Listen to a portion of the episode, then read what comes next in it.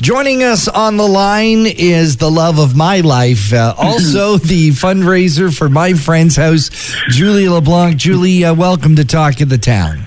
Good morning, John and Mel. And How what are did you? John do to get into the doghouse there, huh? I don't think I'm in trouble for Oh, that. okay. All You're right. I think he's just being proactive. That's good. You got to build yourself some man. points up. Uh, Julie, uh, uh, it's interesting to talk to you because uh, many of our uh, our nonprofit organizations are having uh, a, a real challenge through this COVID nineteen. Uh, mainly because uh, with a lot of the nonprofits, their their uses uh, the, the people need them more, and uh, their access to getting funds and donations uh, has certainly dropped out. And this is certainly the case with my friend's house. The biggest question is: Are you guys even open? Uh, how does the world look to my friend's house or women's shelter when when self distancing and, and quarantine and isolation is the is the route? Uh, well, you know, that's a question that people are asking, genuinely asking, uh, because with quarantine, the question is, are you open and, and can I still access services? And the phones were really quiet for quite a while, and there's a couple of reasons for that. Um, and yes, yes, we are so open, and we're needed now more than ever because can you just imagine what it's like to be quarantined and isolated with your abuser? That's got to be really scary and really um, dangerous, quite frankly. So, yes, we are absolutely open, and we understand that it's not likely that you, if you are being controlled and, and abused, that you're going to have access to your phone at all times. So, that is one of the reasons we don't have the calls coming in. But um, in calls with the police, we're getting that information that, you know, domestic calls are not necessarily coming to us. Right. So um, we searched around town and we found some phone booths to make sure that we were able to say that uh, there are some places that you can get to are safe. There's a phone booth near Becker Shoes, actually. It's right on Second in Hurontario. There's another one at Georgian Family Restaurant.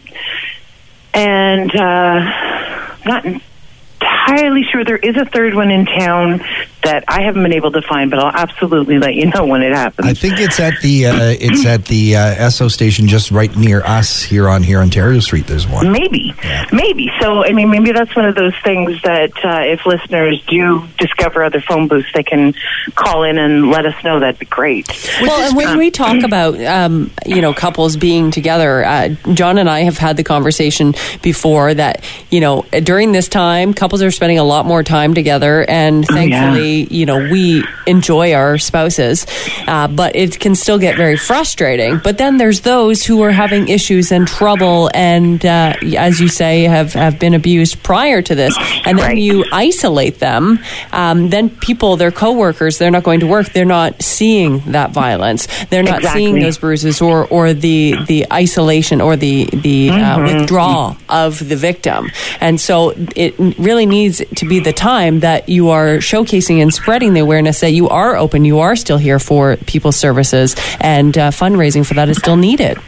Absolutely. I mean, we, and we can get to fundraising for sure, but um, just to make sure that all women that are in that situation know that that they have options. They can call our crisis line 705-444-2511 and it's on all of our um, website and Facebook. It's it's everywhere, um, and they can contact us at crisis at myfriendshouse.ca. Those go directly to the front line, twenty four seven counselors that are always on deck and always watching and always listening. And when you do get a hold of us. We will make sure that a safety plan is in place and that you are kept safe. And then after, I mean, we still carry on our services. Yes, we have to do it remotely and we have to do it differently, but once we get you safe, there's still child and youth workers and our uh, violence against women counselors. Those are all still in place and still ready to help you. So get to a phone when it's safe to do so, or alternatively, if you know somebody that has been somebody you suspect is in a in a dangerous relationship in a lighthearted kind of way check on them whenever you can just to just say I'm here, you know, and you can reach out. So I, it's a terrifying situation because, I mean, yes, that somebody that was already challenged with uh, being an abusive partner is now out of work, is now stressed out. So those, there's a lot of increased tension in an isolated environment. So the stakes are much higher than than they've ever been. Now- Which brings now us going- to the fundraising. Yeah, going into this, Julie, you were talking about the fact that even before COVID 19, that this was going to be an aggressive year for fundraising. Government funding been pulled back. It's up to Yeah. the community to support you even more and more. And your plan for this, in, in, in a big way, was some major events that you had planned, and tickets were being Yeah. sold. It was looking really great. and then COVID 19, what is your backup? What What's the plan here? Well, we had going into it, we had uh, amazing comedian extraordinaire. Uh, Elvira Kurt was to uh, was coming to do a show for us here, and she did switch gears so quickly, and she did probably one of the first uh, performances for a comedian with no uh, audience at all, her virtual audience completely.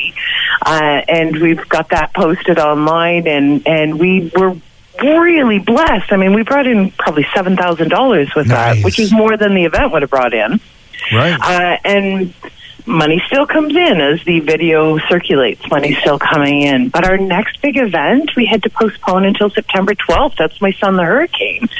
Um, gratefully, very few people refunded their tickets. And, it's, you know, uh, it's, it's really heartwarming to see that. You were telling me Yeah. that, that in many cases, if people couldn't go the new date, they just said keep the money. Some some said, uh, you know what, I'll, I'll- I'll just hold on to my ticket for that new date. Yeah, yeah. So we've had of the actual I can't make that date uh, replies. More than half of those people said, "Hang on, just keep that money. We know you need it more than I do right now." So that's incredible, and. We have people using their birthdays in isolation as a chance to raise money on Facebook. Yeah, So it's hard to buy people presents now, so why not make donation on their Right. behalf? Right. Yeah, Kimberly McNabb, happy birthday! Put out a birthday fundraiser and brought in a thousand dollars. Wow. So, I mean, people are just making, finding ways in isolation to reach out and be kind to each other, and and we are so grateful for that. You can always check in with fundraising at myfriendshouse.ca or go to our website and uh, check there for ways to contact us if you're not sure, but anything you want to do online that's a fundraiser or suggest that your birthday and anniversary and all those other celebrations that you have, you can't get together and buy dinner and presents. This is a really great way to spend that money that you ha- do have right now to take care of each other. And I'll tell you, we should we sure could use it right now. Julie, once again, if folks uh, have some some money to give, if they just want to make a donation, or if they have an idea of how they would like to do a fundraiser on behalf of my friend's house, how do they contact you? Um, myfriendshouse.ca is probably a great place for you to start because our all of our contact information is there, plus donation pages, plus um, ideas on on how you can help. So, please, the only thing that's not uh, happening for donations right now are physical donations. Obviously, we can't accept physical donations because it's too high risk right now with the virus. But um, as far as financial donations, there's all kinds of great ideas there. So absolutely start there. And if you need to call me, our number's there, and I will absolutely uh, give you a call and figure out what works best for you. Julie LeBlanc from my friend's house. Thank you so much for joining us on Talk of the Town. Thank you so much for all your support, John and Mel.